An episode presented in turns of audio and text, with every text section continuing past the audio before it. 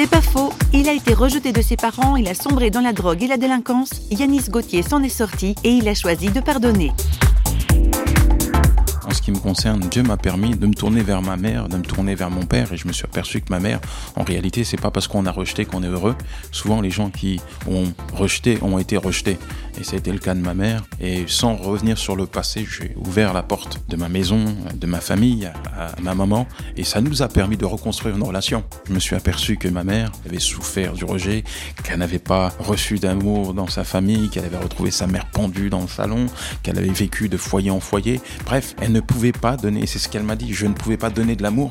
Et mon père, je me suis tourné vers lui le jour où il revient pour enterrer son fils. Et là encore, ça me permet de rétablir, reconstruire une relation. Donc c'était vraiment extraordinaire.